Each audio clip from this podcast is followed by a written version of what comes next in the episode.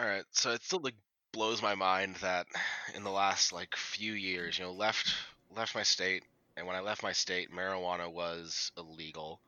Like you couldn't get it from anyone except some sketchy person that one of your friends knew who wanted to meet you at the middle of this, you know, parking lot near the airport. You could buy a little baggie off of him for 40 bucks.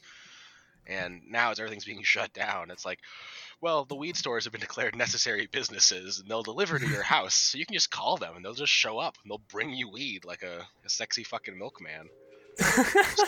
Shit has changed um, dramatically in such a short time span. Yeah.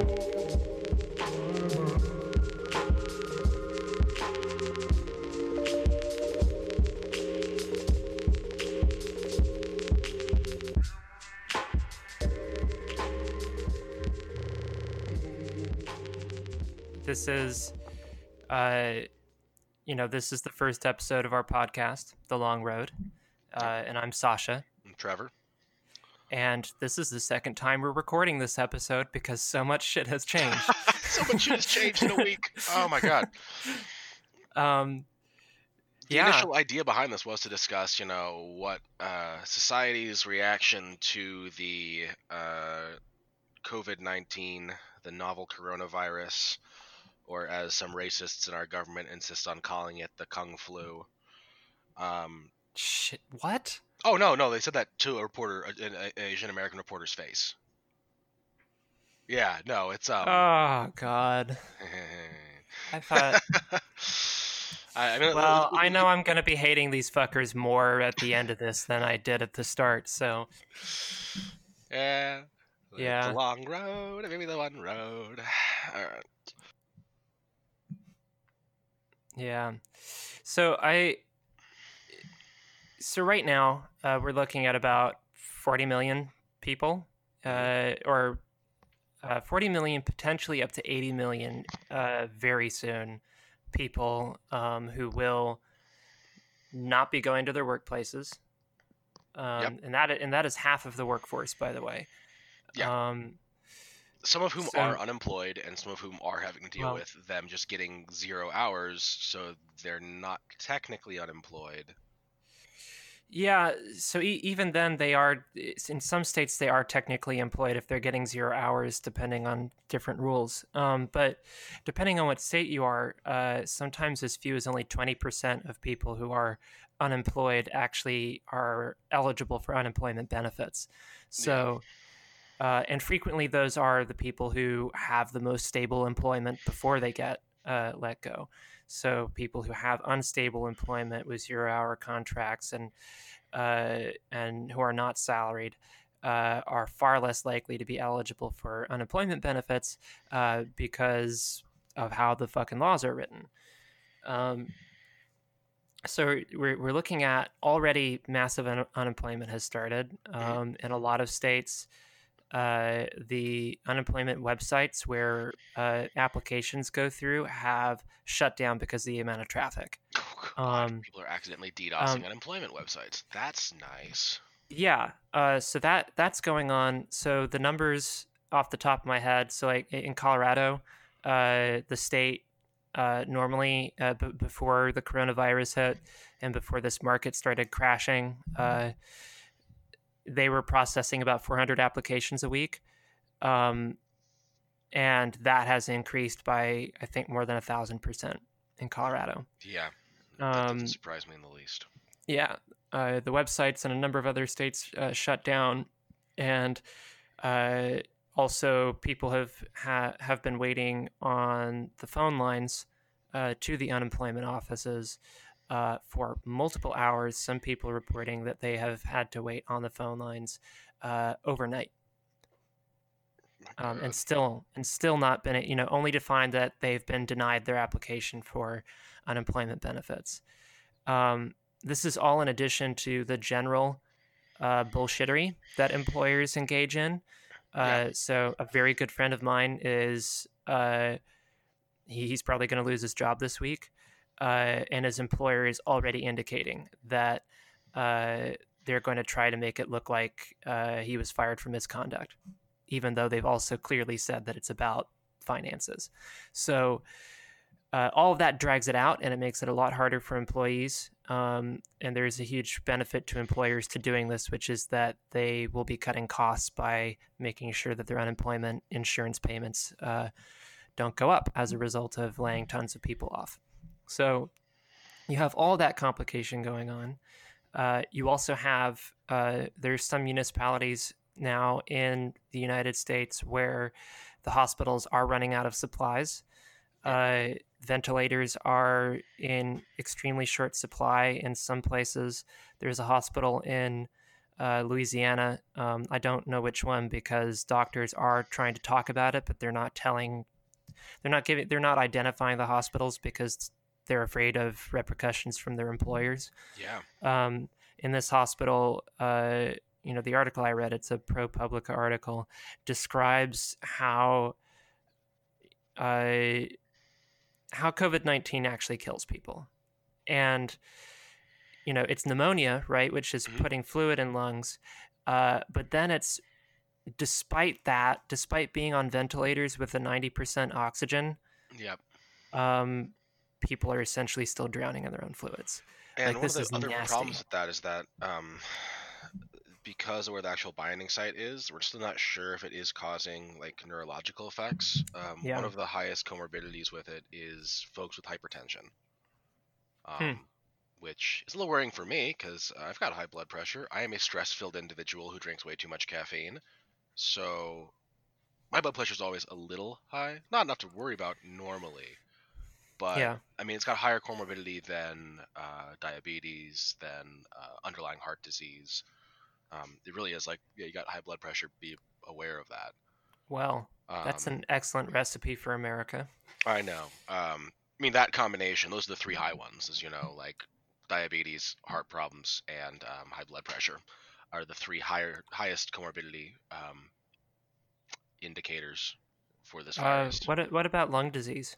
Because I know a lot. Like I have asthma, and a lot of people I know have asthma. Yeah. Um, and honestly, I'm not 100% sure how lung disease affects it. I know that it is a um, a concern with folks who've had, you know, uh, or the chronic smokers. That's one of the th- uh, theories Right. of why it's had such a higher death rate in uh, China and in Italy is that they do never really had as much of like a uh, anti-smoking program as the U.S. did, and so a lot of folks there just still smoke a lot. Yeah. And um, I had a thought uh, recently, which so remember this last year, there was a lot of folks with uh, younger folks who were dying pretty mysteriously from using vape pens. Yeah.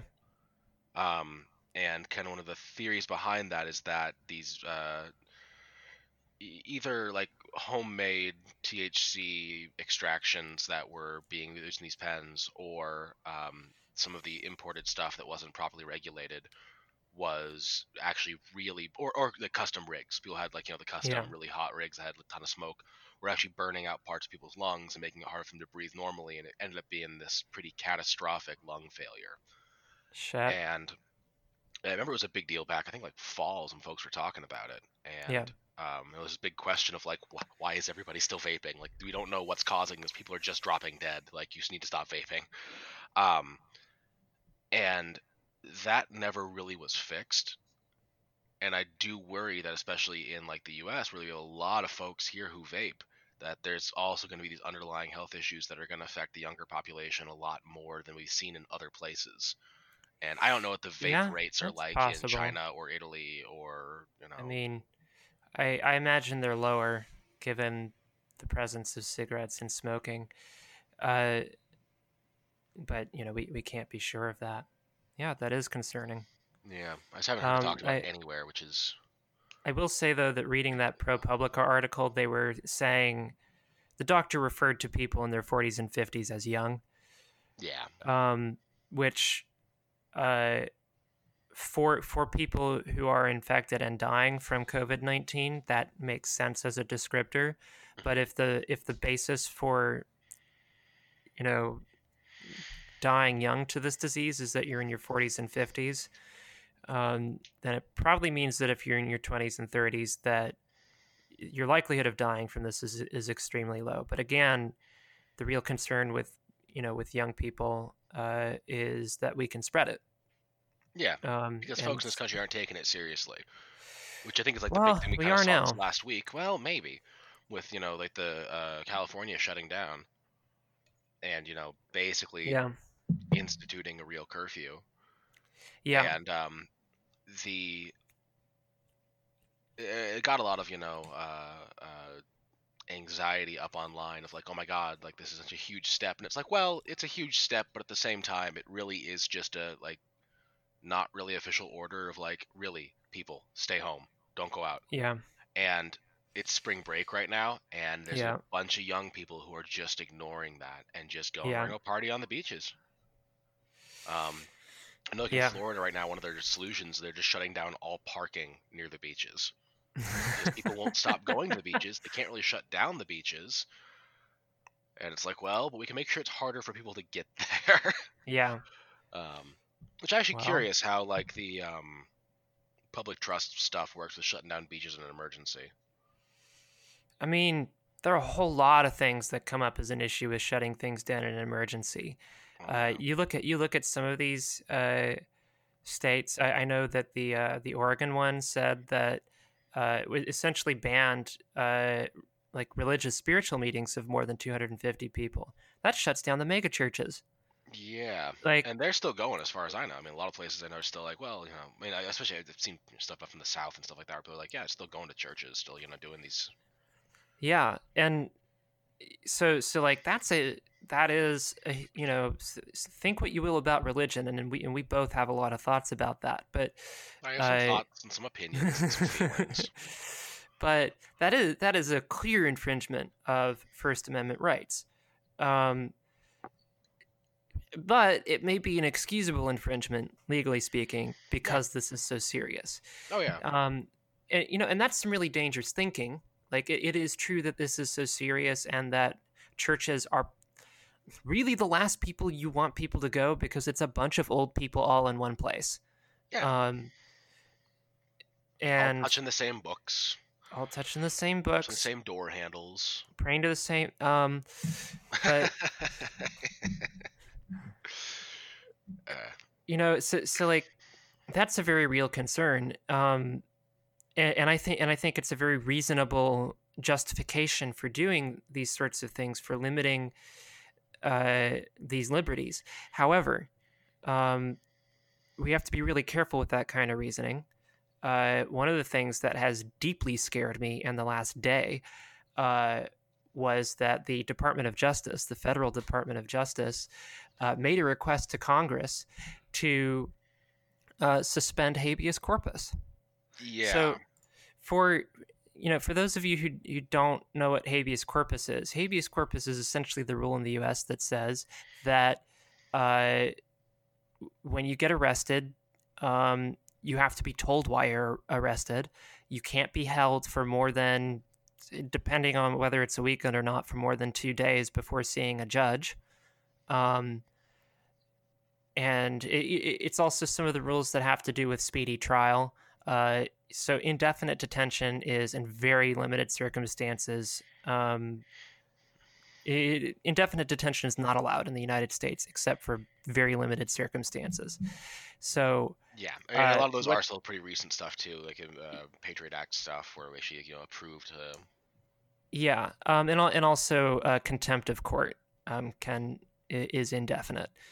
Uh, so the this request that the DOJ uh, submitted um, would be applicable to quote any statutes or rules of procedure otherwise affecting pre-arrest, post-arrest, pre-trial, trial, and post-trial procedures in criminal and juvenile proceedings, and all civil processes and proceedings.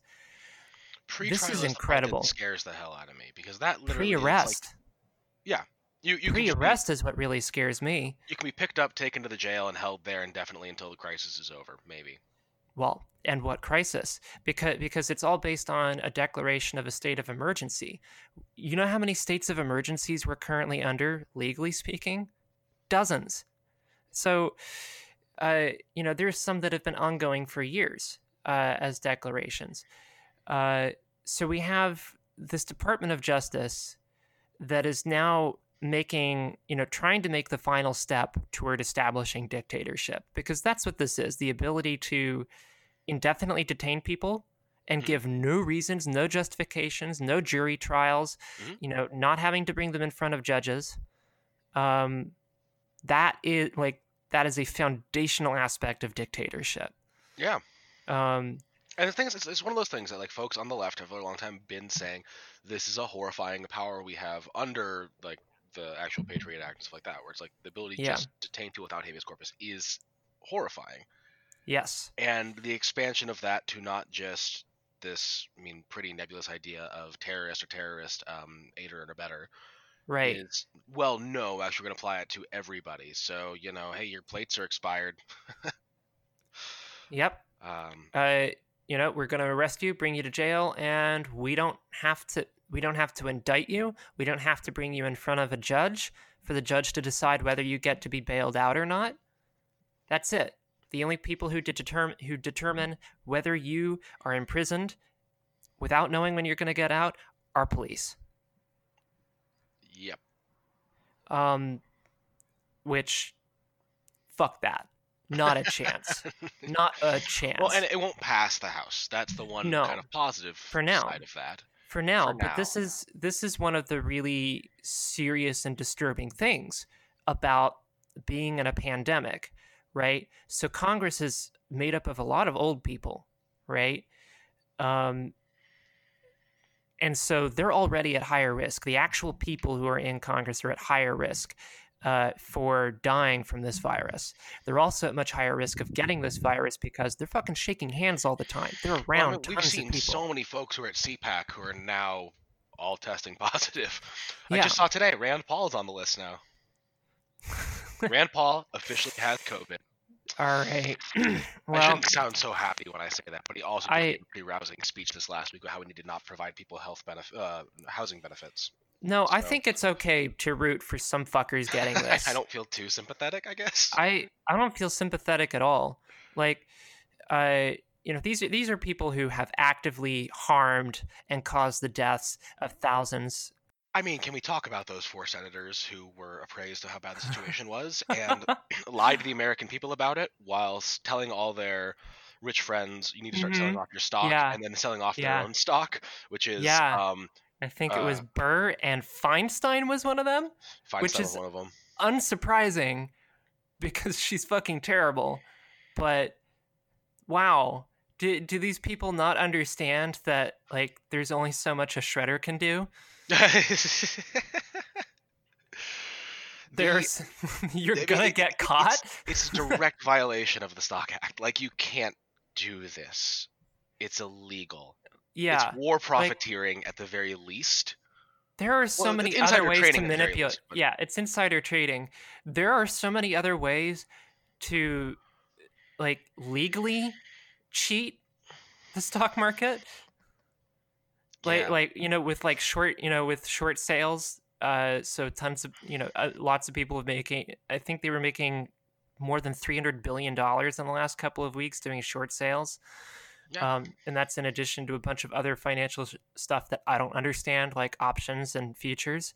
So, um, rich people have been making a ton of money off of this disaster, uh, Yeah. which which is unsurprising because they're always the people who benefit from you know benefit from economic disasters, while the rest of us end up paying the costs. Um, so, I yeah, it's okay to wish death on terrible fucking people who have objectively caused more you know more anguish cruelty and Maybe not wish lives. wish death on them, but there's no reason to feel sad about them getting sick. uh, we can do both we can do both um, but that brings up another issue uh, that that has scared me is you know we know that these we know that politicians are included in in being susceptible to this disease Yeah. uh, that is unusually deadly. Um, and that raises another question about the continuity of government. And I'm not Right. the one raising this question. The federal government is raising this question. So uh, we know that like Trump and Pence have both come into contact with the virus. Um, and you know, are they say they don't have it and that they're being tested. You can't trust a damn thing that comes out of their mouths, though. So maybe they have it, maybe they don't. Um, well, and usually in a situation like this, you wouldn't see the two of them in the same like state. And right now, you see them in the same room a lot. Yeah. Um, but it wouldn't be the first time that the Trump White House has ignored security procedures for stuff like that. So again, it is hard to tell. Uh, what we do know, though, is that uh, the Secretary of Defense uh, is not basically not allowed in the same room as the Deputy uh, Secretary of Defense. Uh, this is part of what are called continuity of government plans, uh, and you know this was reported on very recently by Rolling Stone. Um, so continuity of government plans started in the 1950s as a as a response to the uh, to the realization that the military and political leaders had that uh, nuclear war is devastating. A big surprise, but they figured it out and yeah. said, okay, well, if Washington D.C. were struck with a nuclear weapon and it killed, you know, most of the government, um, maybe a good reason not to centralize your government. Um, we're going we're going to need an emergency plan to continue on the government of the United States. Um, well, and actually, like the first time it was actually implemented or actually activated for the first time in this country was September 11th. Yeah, that was so, time when they actually implemented. Like, okay, we actually have plans in place to separate all the government out to secure locations so that you can't you know. So there, there are different levels of preparation. So the continuity of government plans are actually um, the they are activated uh, on a yearly basis usually but only at the lowest level for the state of the union um, and then also for inaugurations of a president. Uh, because State of the Union, you've got all of Congress, the president, the vice president, because because he's the president of the Senate, and the entire uh, Supreme Court. They're all there for the State of the Union. So that's usually, you know, when people have heard, okay, the Secretary of Agriculture is going to get left behind in the Oval Office, and yeah, uh, you know. Yeah, and it, you know it's different secretaries at different times. Uh, but uh, so that's those are like the very like early stages of a continuity of government plan that that happens every year because of the State of the Union, and it happens every four years uh, because of inauguration. So, uh, you know, that's the very basic level. The next yeah. level after that is when the U.S. military uh, gets told to start preparing to immediately uh, transport and devolve the government into essentially regional military uh, governments units, uh, yeah. governance units. So we don't know what all of the plans are, right? They're secret. So 9 11 was uh, the first time that it got to that stage. Um, but even then, the military did this whole like uh, process after that, realizing, okay, we weren't actually prepared for that. You know, yeah. we were prepared for a nuclear strike. You know, we were prepared for fighting the Soviet Union. We were not prepared for a terrorist attack uh, where 3,000 people died. Um, sure. Uh, mm-hmm. But but it wasn't like an attack on the entire country. You didn't have bombs going off in every city. But no. that you know at that time though, people thought that that was a possibility. They didn't know. Um, so after 9-11 the military uh, and congress started to put together new and, and, when we say congress we only mean the leadership of congress. Uh, regular members of congress are not actually involved in deciding what the continuity yeah. of government plans are which should scare everybody. Um, yeah. so yeah, that, that always freaked me out that that you have like the security and intelligence committees that they get to know the secret stuff but not everyone in congress does like, uh, yeah. Yeah. All right. You call yourselves a fucking democracy. Okay. Um, so right now, those preparations have been activated again. So what that means is that uh, a particular like a particular group in the U.S. military uh, that's always active. Um, it's always on like emergency active setting. I, I, I, don't know the specific terms for it. Uh, you know, there, there, you know, there are other groups that are now being activated, preparing to potentially uh, devolve the federal government if, uh, you know, if say a lot of members of Congress and the president and the vice president and the speaker of the House uh, and lots of secretaries uh, were to die from the coronavirus, or um. The other way, the other major reason for a response to this that that the military is talking about uh, is riots over food. Yeah. Um. Which yeah. We're, we're, that's, a, that's still like the one of the things I really want to always stress on this is that we're seeing people panic buying stuff right now because we yeah. don't have a good idea of how to handle ourselves in a crisis like this, and yeah. the only solution most people know is just go buy things. Yeah. And that's why we're seeing people hoard up things that they don't really need. They're buying a bunch of uh, pre-made frozen foods and packaged foods and uh, a bunch of toilet well, paper. And, pe- and, and people don't know towels. how to cook, so that's that's the other thing. That's not a big part of it and uh, I know like right now I'm seeing in like my state that there's a lot of folks who are shutting down like uh, the businesses have shut down non-necessary businesses have shut down right. and that does affect a lot of restaurants and so a lot of restaurants have moved to uh, either curbside pickup or delivery options right. and um, businesses are kind of making do but they're all struggling. Food yeah. supply lines are not stopping. Food production is not stopping. Right the stores still have produce. They still have meat. That's not going to go away. Yeah. And so the yeah. idea of having food riots at this point is a little ridiculous. ridiculous. Yeah. Um, and we, we the, don't we don't have a supply problem. This is no. not a supply problem. No, and I mean the uh, disturbing thought I had earlier this week is that uh, when I saw an article talking about how there were, um, I believe it was New York uh, prison detainees working on making masks. Um, and the idea then is like, well, if we're going to start using prison labor to do some sort of you know relief programs, at what point are we going to start really talking about using prison labor to send folks out into the fields? And yeah, that's why the Thirteenth Amendment is written the way it is, is because yeah. hey, if we need to have some forced labor, got a lot of bodies in prison. Yeah, Hi- highest Which, rate of any country highest rate of any country. And uh, for for those who don't know, uh, the Thirteenth Amendment is the amendment to the U.S. Constitution, which mostly ban- which mostly banned slavery. Um, it, it banned chattel slavery. And it has uh, a caveat in it, which is um, that involuntary servitude is still allowed for those who have been convicted as, of crimes as punishment for the crimes. So slavery is still legal in the United States, uh, so long as you've been convicted of a crime and it's your punishment. Yeah, which is why Mike Bloomberg had prisoners making phone calls for his campaign. Yeah, uh, and it's why and it's why chain gangs existed uh, throughout the 20th century, despite the fact that slavery was over. Um, so, in in the wake of the Civil War and with the passage of the Thirteenth Amendment and the ending of slavery, of chattel slavery, um, because wage slavery continued, uh, and well, and the and the in the domestic slavery of women largely uh, continued. Um, you know, it was replaced by uh, by Jim Crow, right?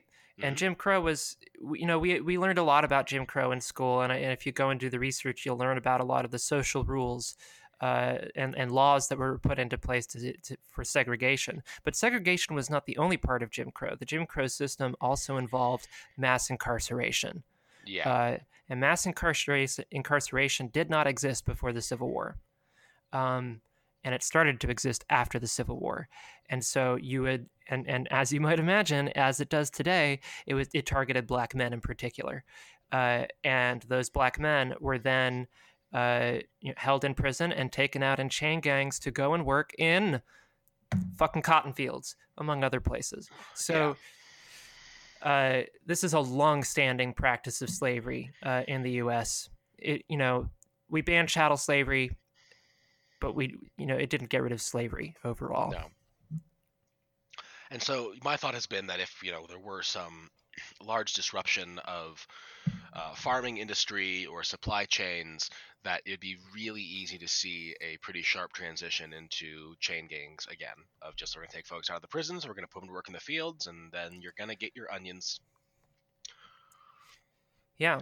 Um, and we're we're gonna start feeling the reverberations of this. Uh, like, so so massive next unemployment well, massive unemployment. But here's another thing that uh, you know that people aren't thinking about because we're in a panic and there's anxiety.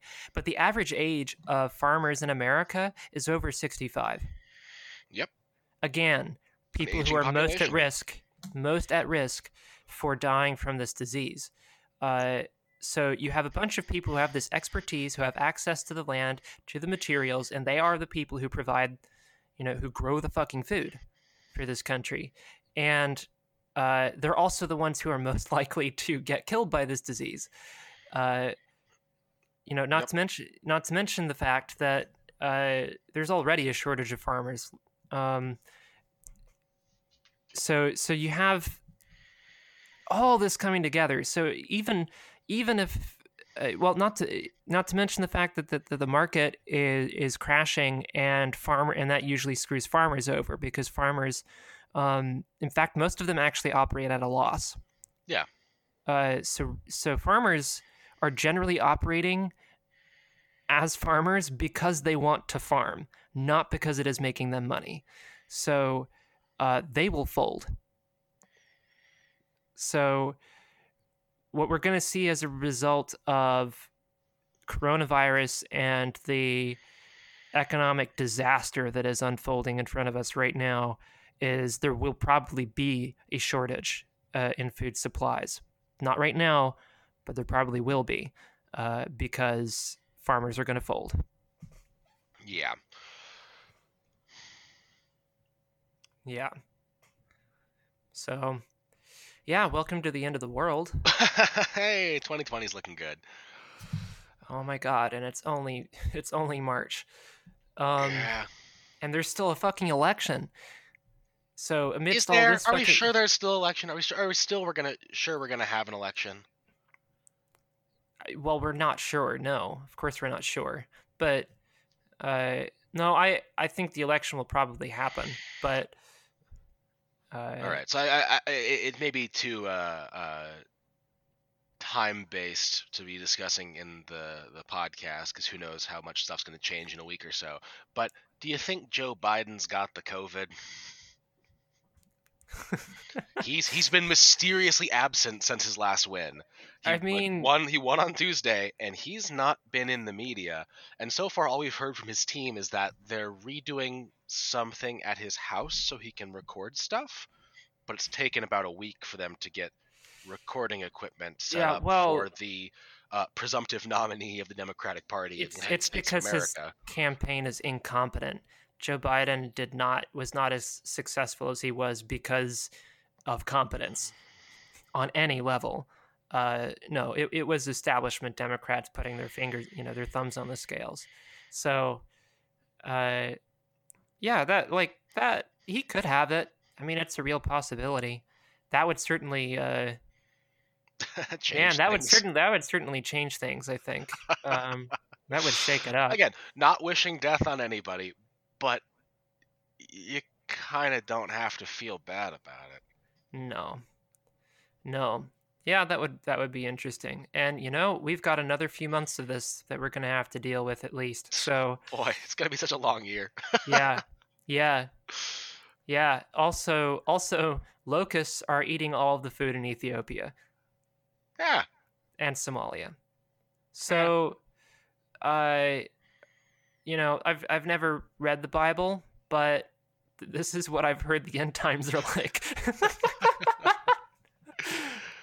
yeah it's Mm. um Eschatology is starting to make a lot more sense.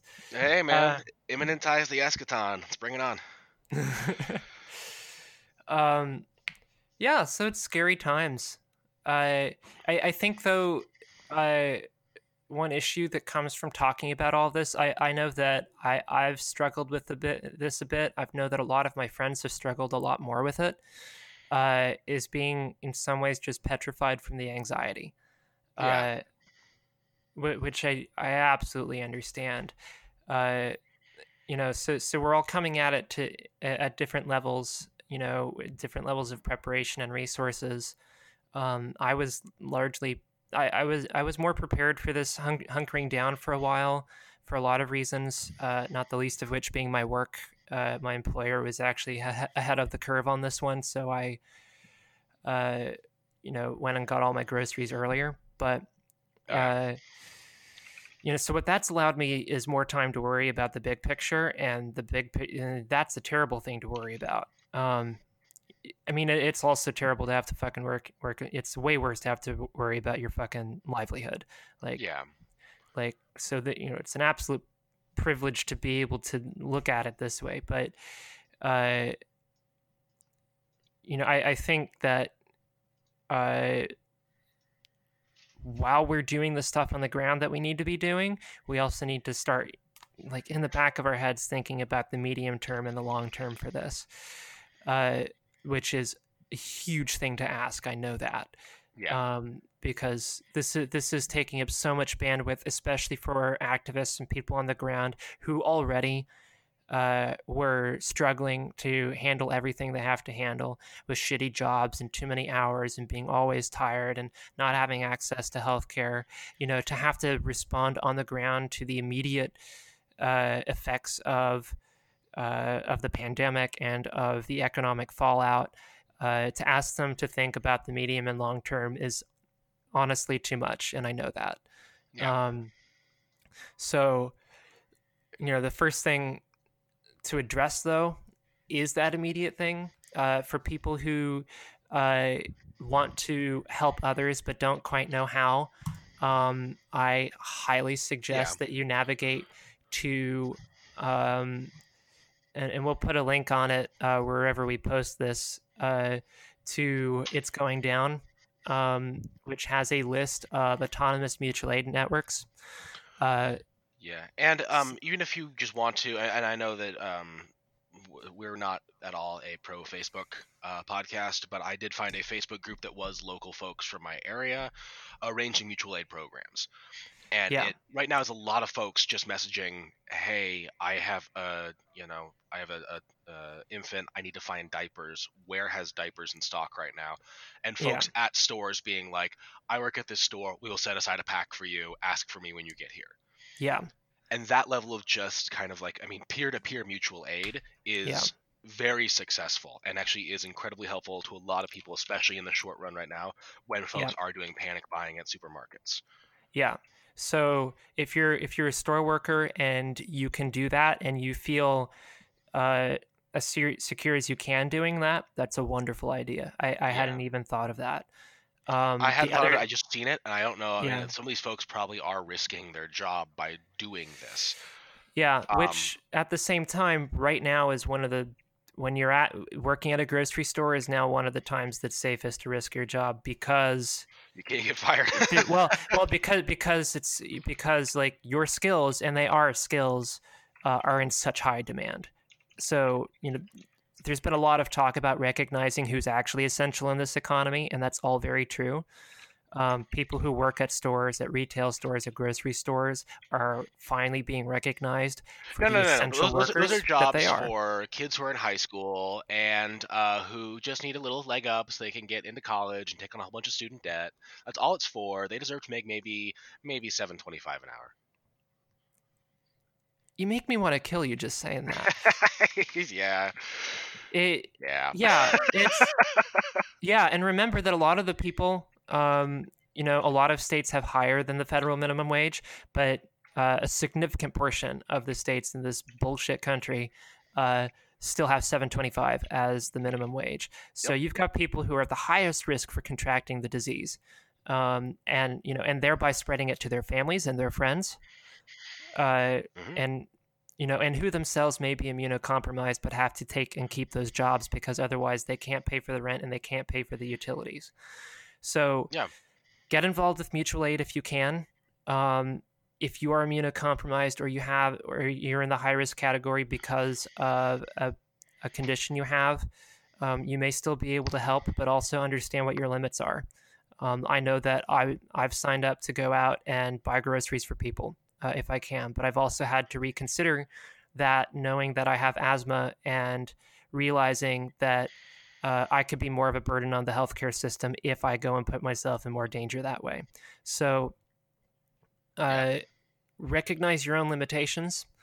Um, even if you do feel healthy and and ready to go right now, um, you know this disease really fucking kicks people down.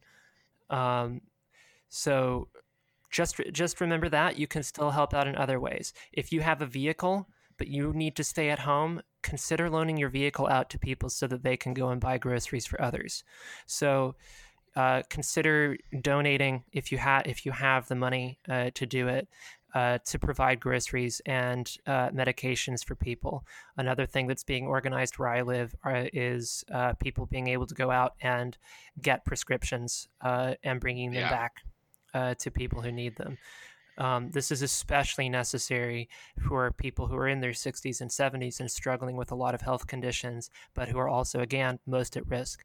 So um, that's one way to address it right in the here and now. Um, if you're somebody who really is great at uh, at social media, I'm jealous of you.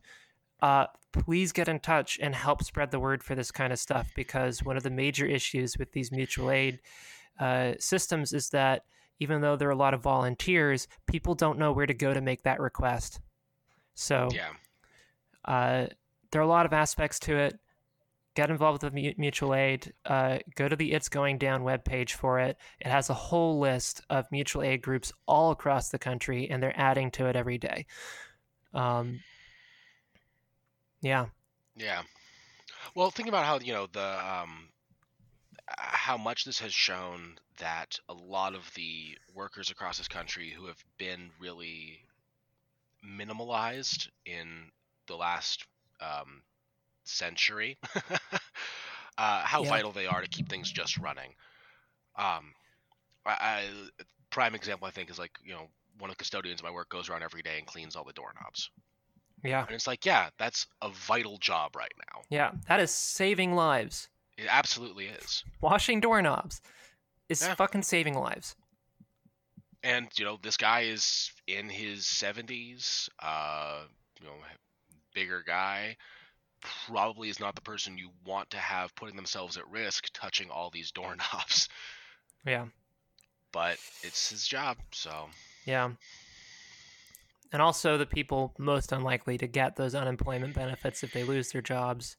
Uh, and who, uh, under the like the current Congress's potential stimu- stimulus package, um, which is going to be ridiculous. They're trying to like Republicans are fucking trying, and Nancy Pelosi should be fucking criticized for trying to block all this, but the Republicans want to means test those fucking checks that they're that they're going to potentially probably send out to people so that if you like didn't pay taxes in 2018 or it was below a certain amount, you're going to get half of the maximum of about $1200.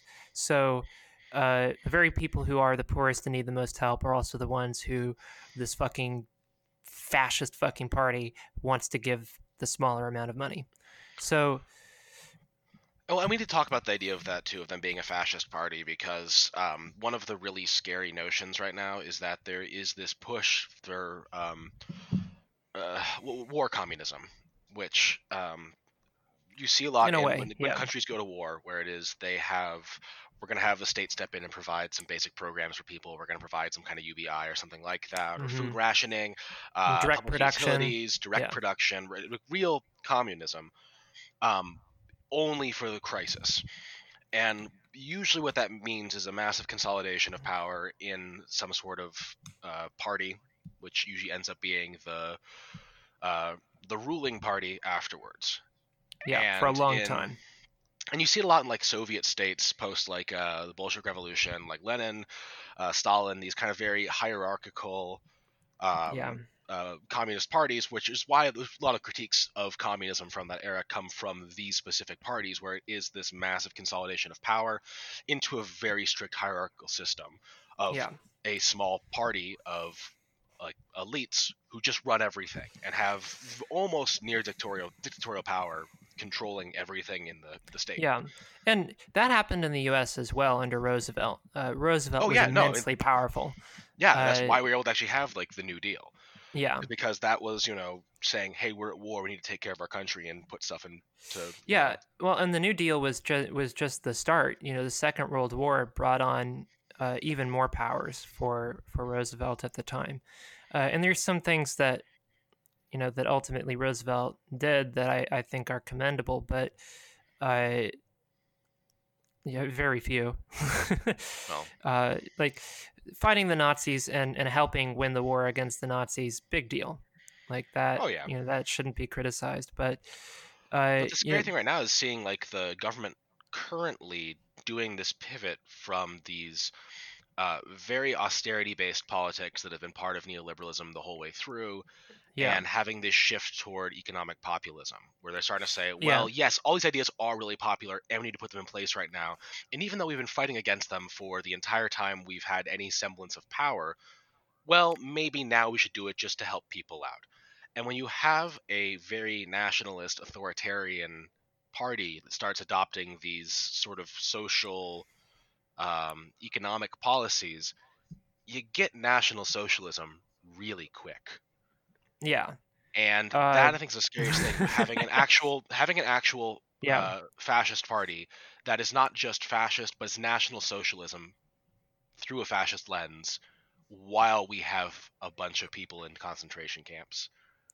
yeah. it's they are now purposefully trying to spread the disease too, uh, by, uh, they're purposefully not testing people that they're detaining, uh, to bring to the immigration detention centers, uh, so that, uh, they don't have so that they don't have to report on on the spread of coronavirus in these detention centers because they're okay with it.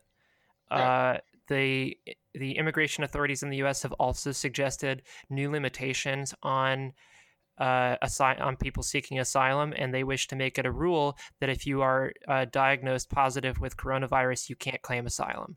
So this is evil shit. Uh, oh yeah. No, like the the- the, the, mask is off. The, the, the mask is really the, ma- off. the mask This is off. Um, and the concentration camps themselves, uh, you know, we've known about them for years now, right? Um, They they started.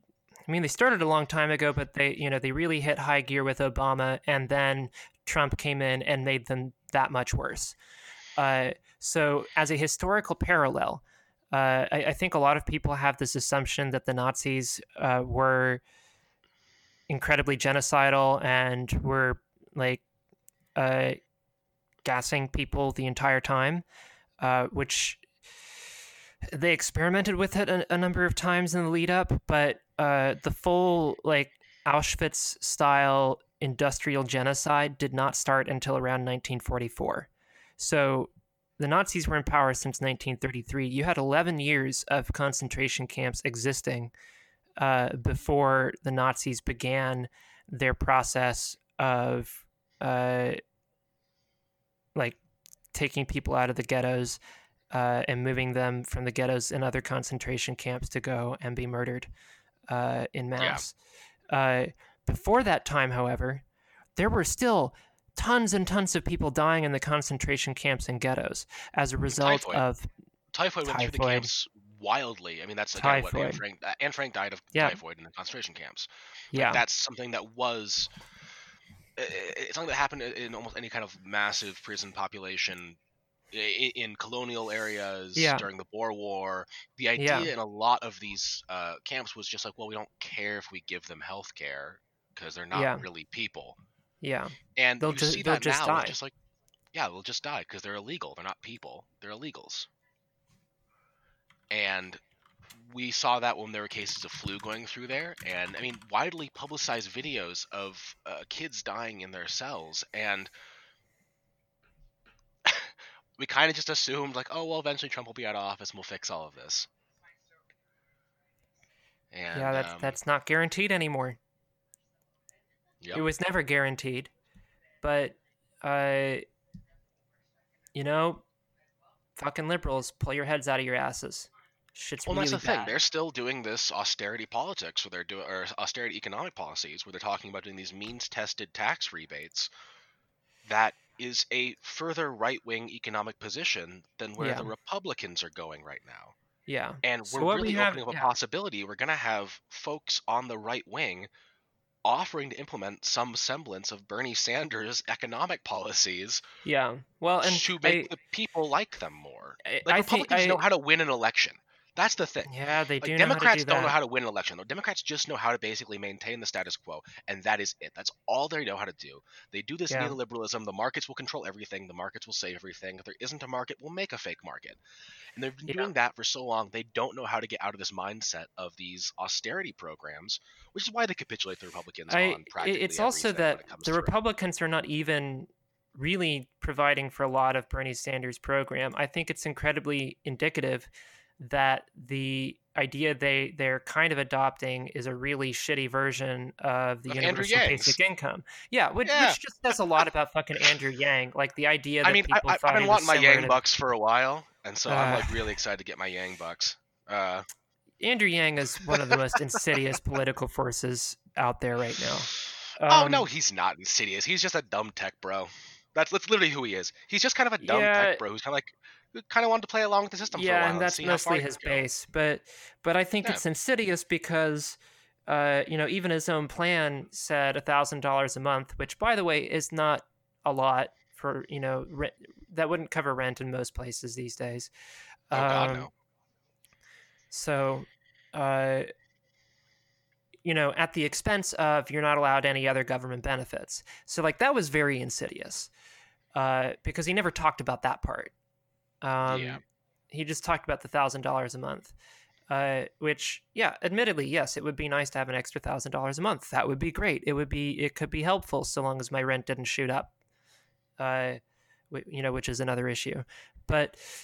Uh, you know that's you know but that's the republicans response and i think that's very indicative of the way they're thinking about this um, because they're still not going to put in place universal programs.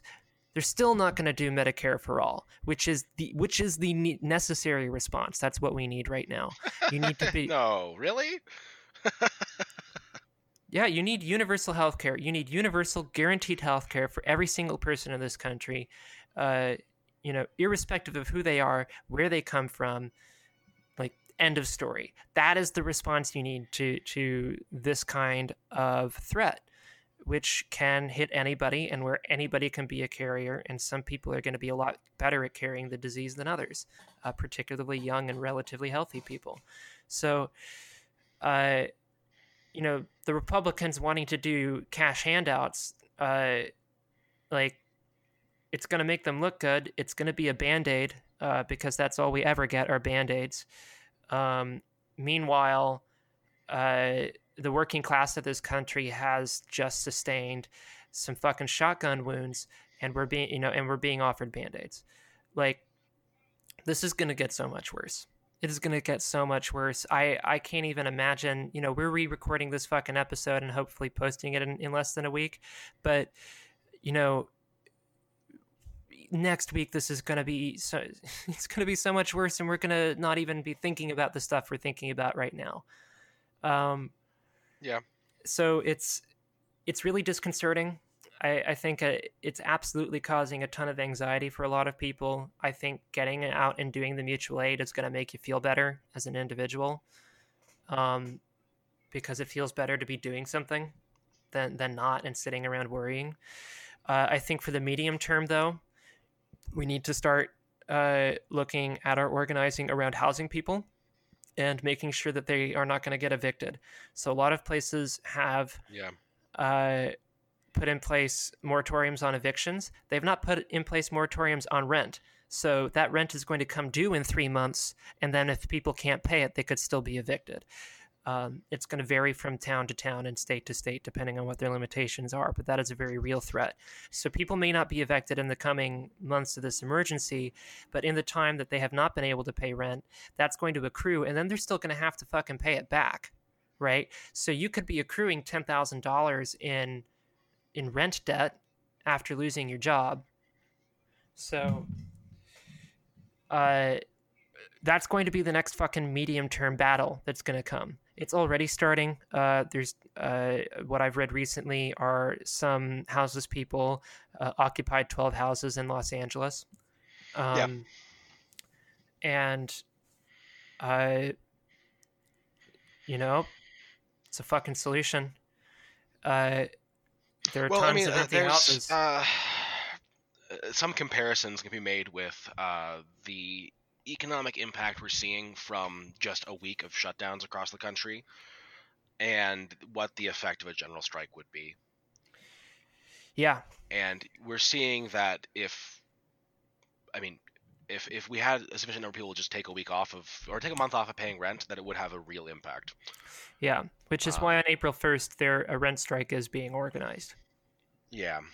Kind which of. We'll see if that actually goes through because while you uh, a lot of places are putting eviction holds in place, a lot of folks are still really scared. That's like, well, yeah, but if I don't pay my rent as soon as this eviction hold is over, I'm just going to be evicted for not having paid my rent.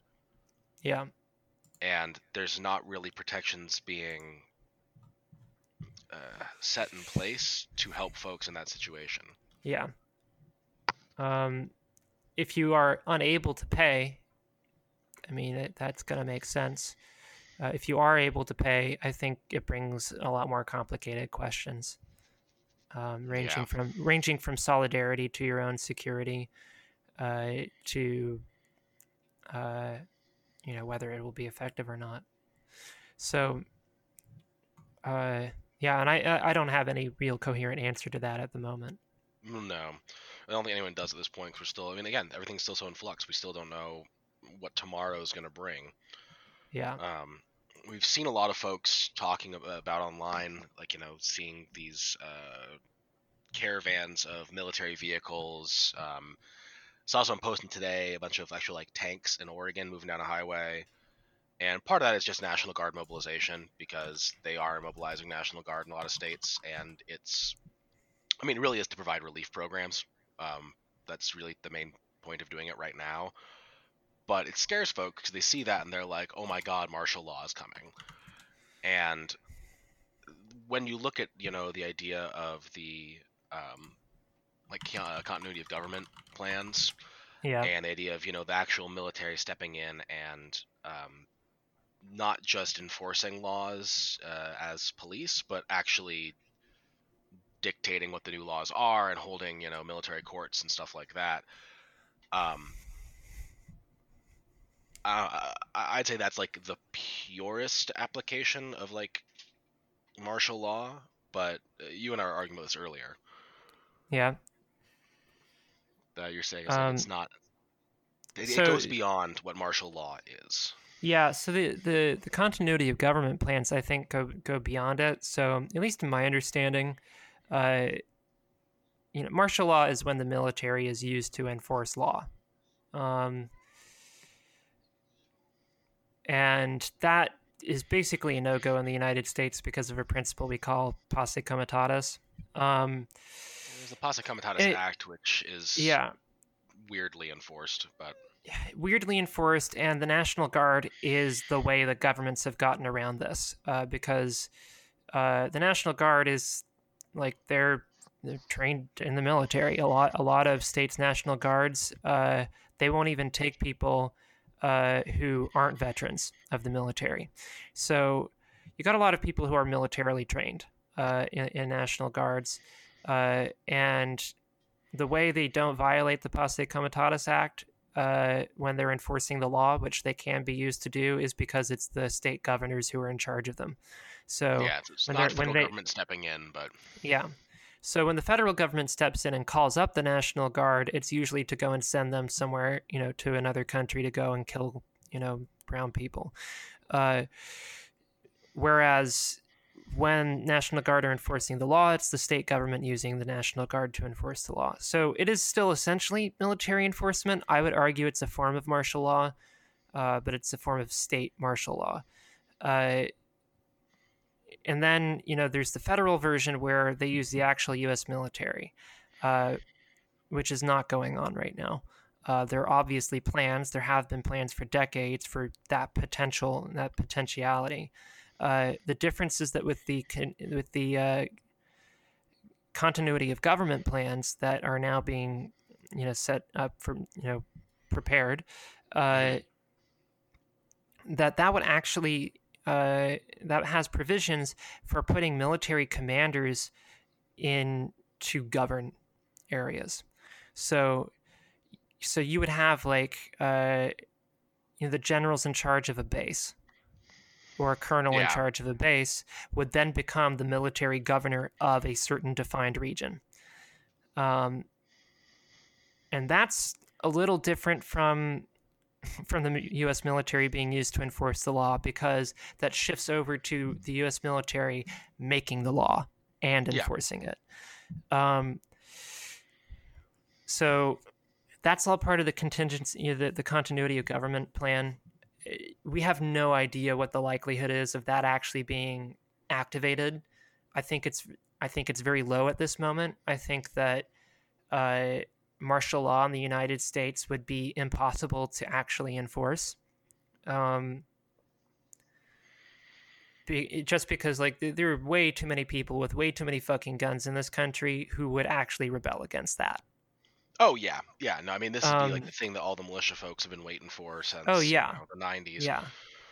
Um, um so so like i i find that that happening to be very unlikely at this point um because even if they had the entire military and all the national guards and all of the police organized uh, to enforce that that kind of law um it's it's not enough people to to effectively uh, cover the entire population. We live in a very large country with lots of rugged terrain uh, and I mean, that's the thing I think about when talking about you know um, actually doing a quarantine in the same way that, uh, or I guess not quarantine, but um, stay-at-home orders akin to what Italy is doing, where it is like, Yeah. no, you are at home, you have to have your papers. You can go from your house to a supermarket, and you will stop by police on the way, and they will ask you for your papers, please, and you will show them that this is my address, this is my like, this is where my Mhm, house this is is, this is the closest supermarket. And they'll be like, Yeah. okay, you're on the path to the supermarket and back. Go back home as soon as you're done. Yeah. You can't do that in the U.S. No. Um, I mean, No. from from my house, I can plan out three different routes that will get me out in the hills in a matter of minutes without going through any major intersections. Well, you're fortunate. Yeah, gotta love my desert states. Um, yeah. Uh. Yeah. Yeah. It's a lot harder when you're in a city. Uh. Yeah. So um, we're we're running up on our time here. I think. Uh. we are. Yeah, we're a little over time. Uh, there's a lot more to talk about. Um, I think we have a lot of interesting topics that we plan on talking about. Uh, you know, so long as uh, we don't have an immediate po- apocalypse in the next few weeks. Uh, Oh wait, let's talk about one other thing really fast. Maybe we'll have to splice it into a different episode. But um, yeah, yeah, So, uh, the uh, earthquake in uh, Salt Lake, yeah. followed by um, actually two kind of medium-sized quakes out in Nevada, um, has got me thinking about the big Cascade quake that we're all Oh, waiting for, along with. motherfucker! Oh boy, we have to talk about it. Maybe that'll be a fun future episode. Fun. Um, and along with you know the big quake that they're still expecting down in L.A., along with the big quake they're still expecting out in The uh, Cascadia Missouri. subduction zone. Yeah. Well, and then there was also another. big quakes we're looking for. There was also and- a quake that happened in I think Croatia. Croatia, really? Yeah. Yeah, yeah. just Um, yesterday. Yeah, the world is ending. They uh huh. they uh had an earthquake in Zagreb. There was also recently an earth yeah, I think you said Salt Lake City, an earthquake Salt Lake there. City had a pretty big one, Um, um, and they're not actually pretty earthquake primed. Um, looks like yeah, there were a couple in Nevada right after Yeah. that, which looks like did not cause much property damage. Um, Um but yeah, you know, if we have the the big earthquakes, the subduction zone and the other stuff like uh, it's all fucking over. It's all Yeah. fucking over. Yeah, they're no countries won't exist anymore. So uh get your get your uh, Mad Max on because uh when the earthquake hits. I've, I've, I've got my bolt cutters set. I went through all my survival gear, got my gas mask, got my bolt cutters. nice. Um, Yeah, and uh, as we've learned from from targeted our, ads uh, online have only almost exclusively started selling me body armor. Which is odd. I haven't looked Yeah. up anything like anybody or anything like that, and all of a sudden all the online ads are like, "You oh might be man, interested you, in this." you need to like, oh, fucking ad oh, blockers. Stop that shit. But Um, all right. So uh, next episode, we're going to talk about, uh, you know, how the law can't save you, uh, and how it's not actually a very good response for almost any problem. We'll probably talk more about this coronavirus. Uh, I mean, how can we not? Uh, but otherwise, it's a it's a long road. We don't quite know where we're going, but we'll do it together. All right, thanks. Thanks. Bye.